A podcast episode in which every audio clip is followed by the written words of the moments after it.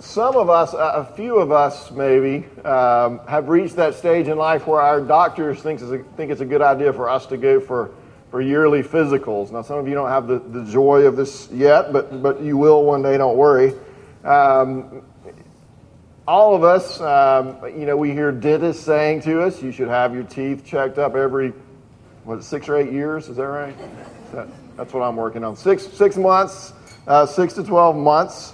Uh, those of us who wear contacts or glasses, we have to go in every year for that checkup so we can get our prescription renewed for the next year.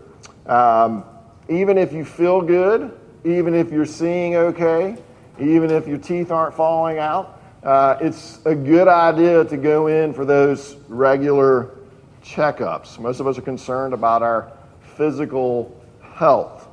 Uh, we do this with our pets too, right? We take them to the vet every year to make sure everything's going okay uh, with our dog or cat or whatever. We take our cars in for tune ups on a regular basis. Students, you have to meet with your advisor on a pretty regular basis to make sure that you are on track to graduate, right? Because they don't want you sticking around any longer than you have to. Um, we, we go in for all of these things. There's certain areas of our life that we kind of hold up to the microscope from time to time to make sure everything's okay in that area of our life.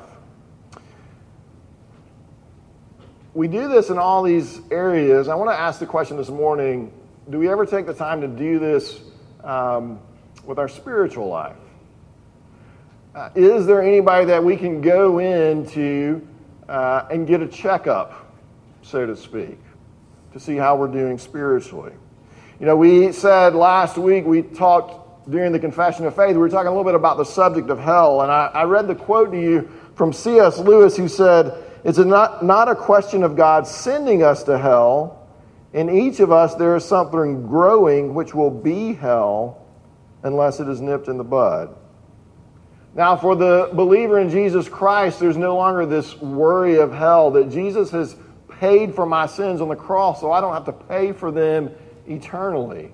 I've been saved, I've been born again, I've been given a new spirit, a new nature, and yet we still have these remnants of that old sinful nature. Uh, we we are still, as we said in the confession this morning, inclined to, to all sorts of evil and all sorts of idolatry. And that same sinful nature that was dragging us along toward hell is still very active in our hearts and in our lives. We still have remnants of the spiritual cancer, so to speak. Now, if you had had physically had cancer and been treated, and the doctor said, I want to see you every three months for the next few years to check that up, we would think you were crazy if you didn't go in for those checkups. But we carry these remnants of this spiritual cancer in us, and how many of us go in for checkups, so to speak, to see how we're doing spiritually? Where do you even do that? Where's the, where's the, where are the spiritual doctors? Uh, where are the spiritual physicians? Has God made any sort of provision for us in this area of our lives? That's what we're going to talk about today from 1 Peter. So if you would uh, follow along as I read, this is God's word. 1 Peter chapter 5, beginning in verse 1. So I exhort the elders among you, as a fellow elder and a witness of the sufferings of Christ as well as a partaker in the glory that is going to be revealed, shepherd the flock of God that is among you, exercising oversight, not under compulsion, but willingly, as God would have you, not for shameful gain, but eagerly, not domineering over those in your charge, but being examples to the flock. And when the chief shepherd appears, you will receive the unfading crown of glory. Likewise, you who are younger, be subject to the elders. Clothe yourselves, all of you, with humility toward one another, for God opposes the proud, but gives grace to the humble. Let me pray for us. Uh, Father, this is uh, your word, and there are probably some parts of this that, that rub against us a little bit this morning, our own uh, independence and, and American individualism. But God, I pray that you'd help us to see the gift that elders are meant to be uh, to your church. I pray that you would be uh, raising up elders from among us to be our shepherds and physicians of the soul. Uh, we pray all this in Jesus' name. Amen. Well, as you can tell from the text, uh, what I've been calling spiritual physicians, these physicians of the soul, uh, Peter refers to here as shepherds, uh, our elders. If you're reading through the New Testament, uh, there are several different words you might hear used to express the same office uh, in the church uh, presbyter, elder, overseer, bishop. These are all referring to the same office in the church. the church in the New Testament is an organism. It is organic in many ways, but it also has an organization. Uh, there, there are two offices in the New Testament church the office of deacon and the office of elder. Uh, the office of deacon, you read in Acts chapter 6, uh, these were men who dealt with the physical needs of the church. Uh, in Acts 6, they were charged with uh, taking care of the, the, the material needs of the church when they distributed food uh, to the needy church members. They concentrated on the physical needs to free up other members of the church for the ministry of word, the ministry of the word, and for prayer. Uh, elders, as we've been talking about, are these men. This is the second office who are called to actually shepherd the flock. They're responsible for the spiritual oversight, the spiritual well being of the members of the church.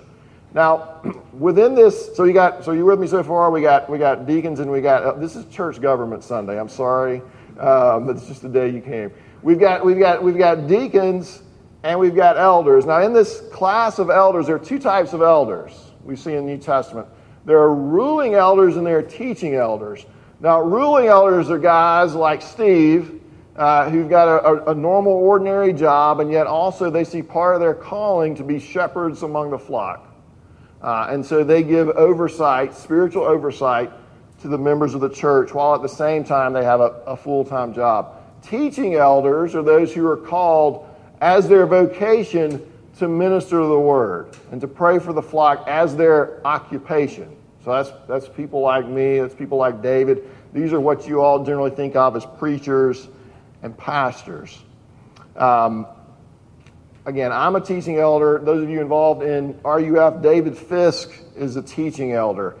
Uh, he's ordained by our denomination as a minister of the gospel, as a teaching elder. He's recognized, the church has recognized that he's called by God and gifted by God and been equipped by God to proclaim the gospel. So he comes to you on the college campus with the authority uh, with the church, with the blessing of the church standing behind him. All right, RUF is not just kind of David's pet ministry that he wanted to start.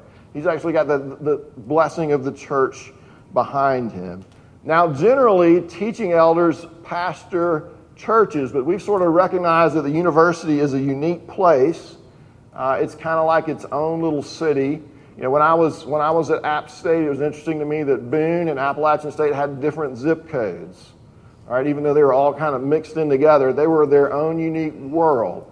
Uh, you guys all know that Wofford sometimes is referred to as the Wofford bubble because you're just sort of insulated from everybody else. And so, what we've done with David and Beck and Kate is we've injected them into the bubble, okay? All right? We've, we've sent them in there with you. We said goodbye, have fun with that. Uh, no, but we, we, we, we've sent them in there. Our denomination has sent them in there uh, to shepherd the flock uh, so David can function as a shepherd, as a spiritual physician on the college campus. Now, at this moment, Grace Presbyterian Church, because we're a church plant, we don't have our own ruling elders yet. Uh, we've got to have three before we can be a particular church. Uh, uh, uh right now, we've got our learner's permit. We want to get our driver's license. Okay, that's we get our driver's license and we get we get three ruling elders. And so Mount Calvary's elders give us oversight, and Steve's one of those guys. You see these guys from week to week who come up and, and they function as our, our ruling elders. That's what an elder is. They, they shepherd the flock. Now, in order to do that, there's certain things they have to do. Uh, elders need to know the flock, they need to feed the flock, they need to lead the flock, and they need to protect the flock. Now, I'm not going to go into these a lot. I'm really just trying to give you an overview of these things today. Uh, but in order to know the flock, you know that elder has to has to actually have relationships with people. If you're going to minister to people and be a spiritual physician to them, you have to know them. The same way you would minister to anybody.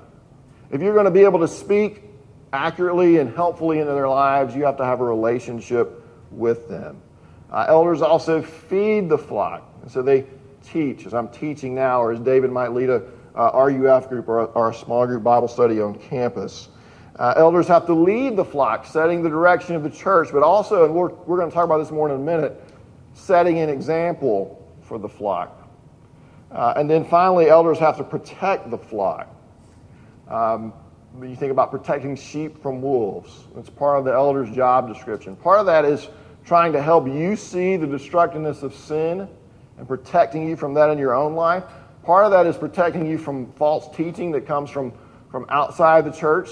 Uh, you guys know I love to kind of kind of to, to rip on Oprah a lot. It's kind of fun. Um, and part of that's just in fun. Part of that is she says a lot of crazy stuff uh, that, that really has saturated our culture, and we just kind of take in mindlessly. And we want to be protected from that.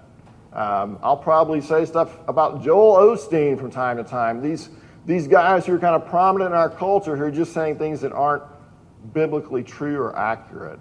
I don't like doing that, but that's, that's part of an elder's job is to protect the flock from false teaching. So knowing and feeding and leading and protecting. Now, there's not going to be a quiz on that later, so just remember shepherd, okay? An elder, an elder shepherds the flock. Now, what are the, what are the qualifications to be an elder? All right, well, what do you need to have on your resume in order to be an elder? Uh, if you got a Bible with you, turn with me to 1 Timothy. And I just want to, I'm not going to go through all of these. This would be a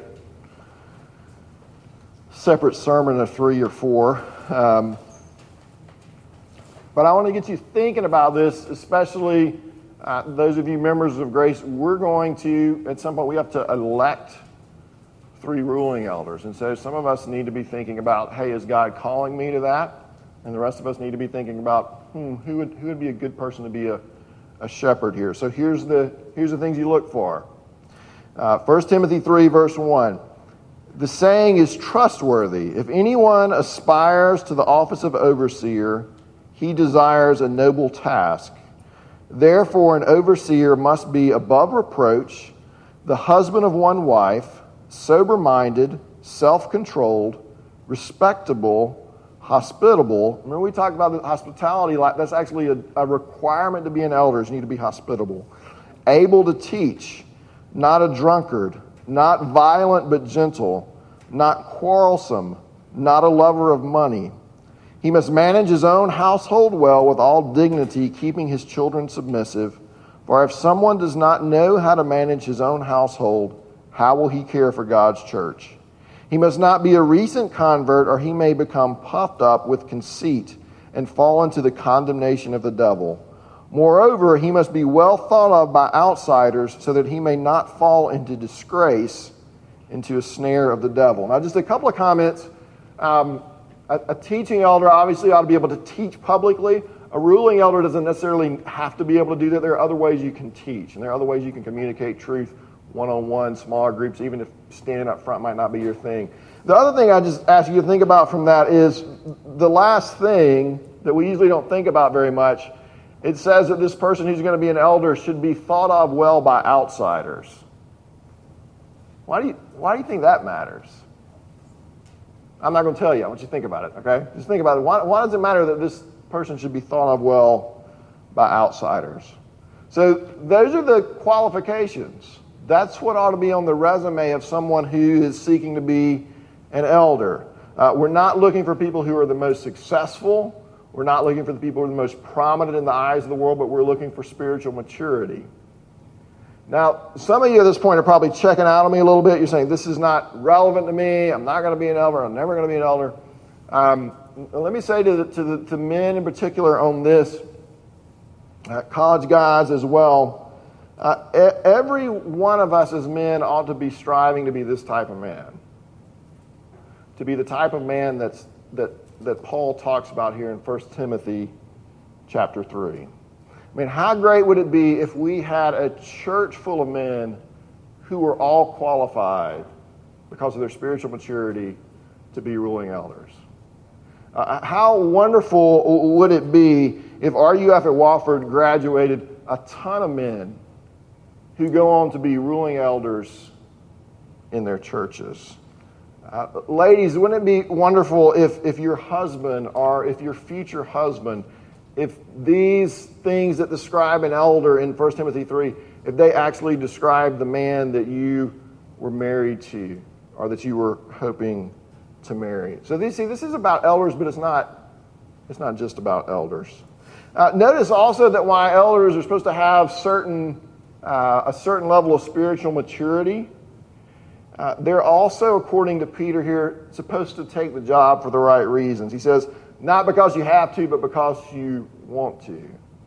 Uh, in the case of a teaching elder, not because you get paid to do it, because that's what you feel God has called you to do. Not domineering, not lording it over the flock, but being an example to them. Setting the example as a fellow sinner who realizes their own need for Jesus Christ. So, it's who they are and what they do and kind of the, the um, requirements for the job. Now, I want to talk about a minute about how they do what they do and then it's kind of ask the question, so what? What does any of this really have to do with me? Okay? How do they do what they do? And I just want you to think about this with me for a minute. If you've thought about this at all, uh, in most churches, your experience has probably been, if you have any idea that elders exist at all, it's probably been that they're this kind of board of directors of the church. And they make financial decisions and decisions about the building, and they decide how much the pastor gets made and they settle disputes and we can't decide if the carpet's going to be green or purple. You know, these are, these are the guys that, that they come in and they're like, okay, they're going to make a decision on this. Uh, they make business decisions. They might teach a Sunday school class every now and then. But Peter says they're actually supposed to be shepherding the flock.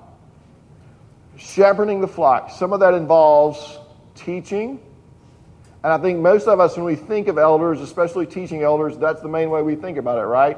These are these people that teach the Word of God. They preach on Sunday morning, they lead a Bible study, they teach Sunday school, whatever, whatever, things like that.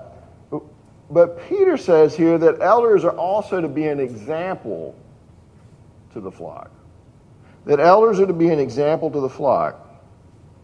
Now, how is it possible for an elder to be an example to the flock if he doesn't have a relationship with the, with the flock, with the people, if they don't actually know each other, they have to actually spend time together. You have to spend time with people in order to be an example to them. And so I think this is a key part of what being an elder is that we often sort of miss out on because we're very information driven and we're very constrained by time and so we think, okay, Justin, give me my information today. Okay, got it. Now I'm going to go do that. And that's the way we think about our relationship with elders. If I can just retain enough of the information that's being communicated by them, then I'll grow. But Peter says that elders need to set an example. Uh, I'm afraid of that because I'm a sinner and I, and I mess up a lot, but part of the example is you need to see your elders repenting. Um, we're afraid of this, and we tend to say, and I hate this phrase, but we tend to say, don't be like me, be like Jesus. And, and I understand the truth of that, but that's not biblical. The guys in the New Testament are constantly saying something more along the lines of, imitate me as I seek to imitate Christ.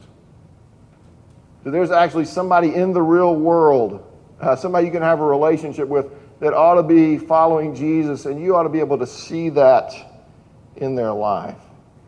Uh, in other words, the way that we grow is not just through getting more information. The way that we grow and, and, and deepen our walk with Christ is by seeing the Christian life lived out by others who are more mature in the faith and by coming alongside them and learning from them uh, and, and, growing as we're in a relationship with them. Now, elders obviously aren't the only ones who have this role, okay? But it is part of their role. Think about like this. Uh, let's say you said, I want to be a brain surgeon. and you found a brain surgeon and you said, I want to be a brain surgeon. And they said, Fine, here's the book on brain surgery. I want you to read this. There's three YouTube videos I just put up for my last surgery. Watch those three videos, read the book, come back in a week, and I've got your first patient lined up. Anybody want to volunteer to be the patient? Okay, no, because that's not that's not how we learn. Was that book important? Yeah, that was important. Was watching the videos important? Yeah, that was important. But what you really needed was to come alongside that doctor and to spend time with him and to watch him do it, and then for him to let you do a little bit of it, and then gradually let you do the whole thing. Uh, there was a study that came out recently that said that the best indicator of whether college students are going to be uh, happy and fulfilled in their careers the best indicators of this. What do you think it was? It wasn't where they went to college. Where they went to college had nothing to do with it. The best indicator of whether they would be happy and fulfilled in their careers was one, whether they were able to do an internship in that field before heading into it, and two, whether they had teachers while they were in college who came alongside them and served as mentors. And those were the two highest indicators of whether they were going to be happy and fulfilled in their jobs down the road. We do learn by hearing, right? Hopefully, you're learning this morning as we're talking. But, but it's, not, it's not enough. We learn also in the context of, of rubbing shoulders and coming alongside mentors and spiritual mentors as well. RUF has this little thing uh, we call TDOEE, which means teach, demonstrate, observe, evaluate, encourage. And basically, what that's meant to be is a summary of how people learn. All right? You do teach, but then you also want to demonstrate. You want to show people the gospel being lived out. And then you want to kind of sit back and observe how people are doing with that. You want to evaluate that. And then you encourage people in their walk with Christ. Uh, you guys need to see, uh, we all need to see other people, and specifically here the responsibilities given to elders, you need to see elders trying to live this stuff out, trying to, trying to walk the Christian life.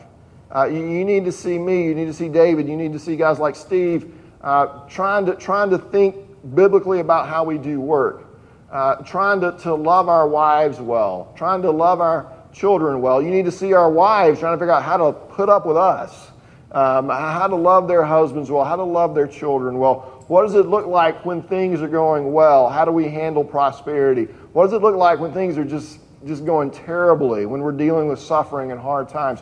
What does that look like? What does it look like to actually live out the gospel and not just talk about it on Sunday morning?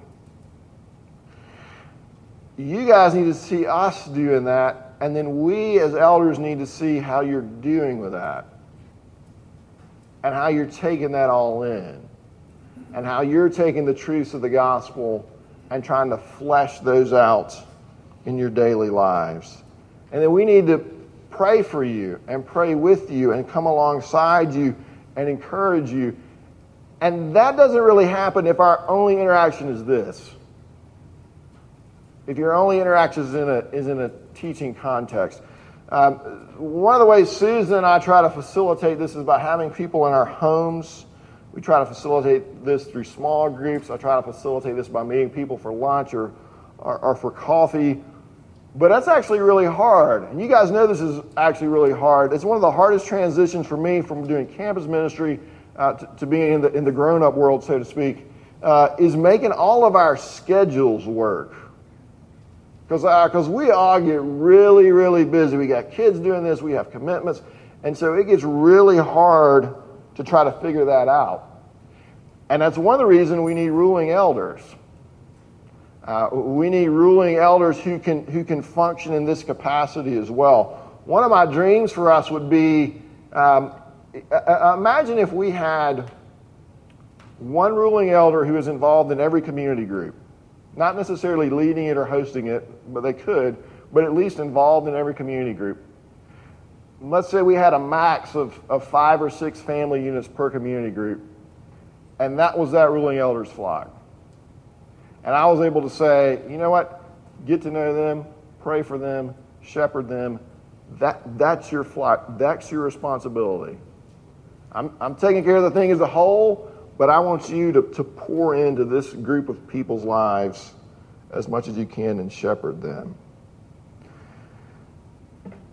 David and Becca are trying to do this uh, at Wofford. And, and Wofford students, I'm sorry we don't have RUF at other campuses, maybe in, in Spartanburg, maybe we will eventually, but, but what Wofford folks, I really want you to, to take advantage of the time that you have with, with David and Becca. Um, take advantage of any time you can to get to know the, the Fisk family as a whole. I know you don't believe me when I say this, but you have more free time now than you ever will. Okay? And some of you just went, oh no. Um, and David's going to talk to you about why you don't have any free time. Um, but and I'm not going to get into all that, but you should. All right. So so quit some of the clubs you're in. That nobody cares if that's on your resume. Um, just just get that out of your mind. Um, drop drop some of that stuff and and try to get to know the Fisk a little bit. Spend time with them. I mean, they're so awesome. I'm thinking about dropping some stuff and just hanging out. just go over to David and, and Becca's house for a while. Um, seriously, though, you have the opportunity right now, a unique opportunity in your life, to get to know them and to be shepherded by somebody who, again, we've injected into the bubble for the express purpose of shepherding college students. Um, David can't do that if his only interaction with you is just teaching. He needs a relationship with you. He needs to be able to see what's going on in your life so that he can, yes, teach, but also demonstrate uh, and encourage and evaluate and, and all those things. If RUF is just one more thing you run to every week, you're not going to be able to have that kind of relationship. And honestly, um, five years, ten years from now, you're not going to remember many of his sermons. All right, nothing against his sermons. You're not going to remember many of mine either. Um, but you will remember the relationship that you had with their family. And there are things that you've seen in their family that are going to shape you from years to come that you're not even aware of right now. So I, I just wanted to, to encourage you to, to take advantage of it while you can. Now, last point. How should I respond to this? Uh, obviously, take advantage of it, Wofford students, but, but all of us, how should we respond to this? Peter says here, those of you who are younger, submit yourselves to your elders. Now, he's not saying everybody who's older, you get a pass, don't worry about what the elders say. Um, uh, but he, because he says, in, in, or excuse me, it said in Hebrews, obey your leaders and submit to them, for they are keeping watch over your souls as those who will have to give an account. Let them do this with joy and not with groaning, for that would be of no advantage to you.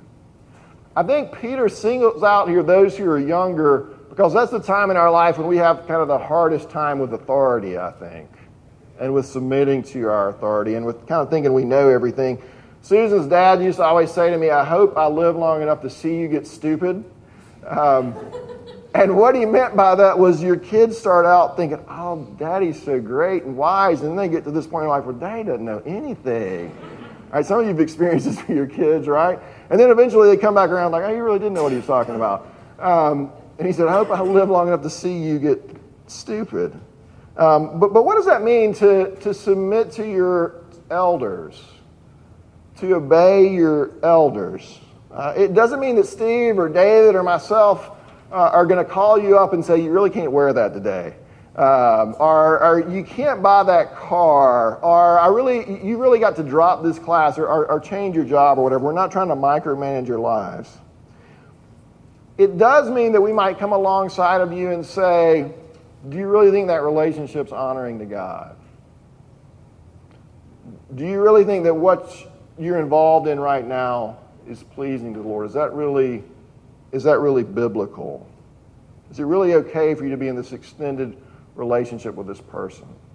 Be involved in, in that way? Or, or hey, uh, um, you know, how's your devotional life? Let me really encourage you to are you spending time in prayer? Are you spending time in the Word? We're going to come alongside you with the Word of God and try to speak into your life from the Word of God. And that's, that's a crazy serious responsibility that we have that a lot of times I wish I didn't have. And I imagine David feels the same way about that.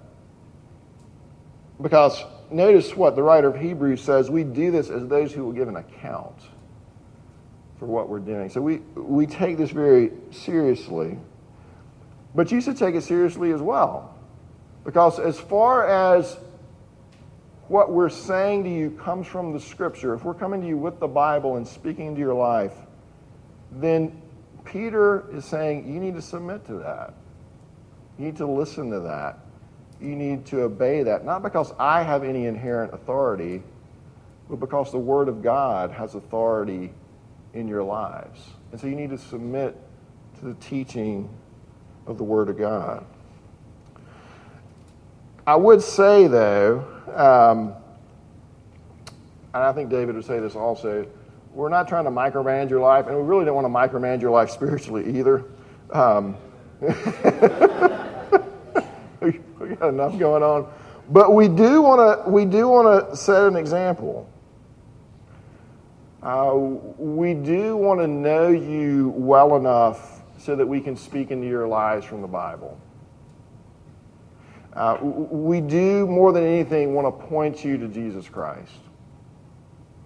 As under shepherds, we want to point you to the one Peter refers to here as the chief shepherd. We want to point you to Jesus' work on the cross. We want to come alongside you as people who realize we're sinners ourselves and in need of the grace of the gospel and come alongside you and point you to that same grace. We want you to see how much Jesus loves you. We want to see we want you to see that there was a shepherd who really was willing to give up his life for the sheep. We want you to know him. Congregation, we need to be praying about this.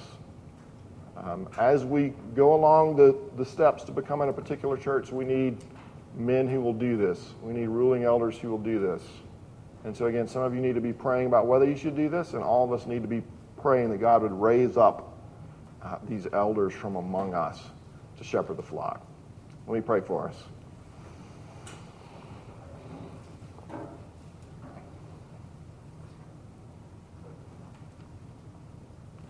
Father in heaven, um, we do thank you that you have given us these um, spiritual physicians, so to speak.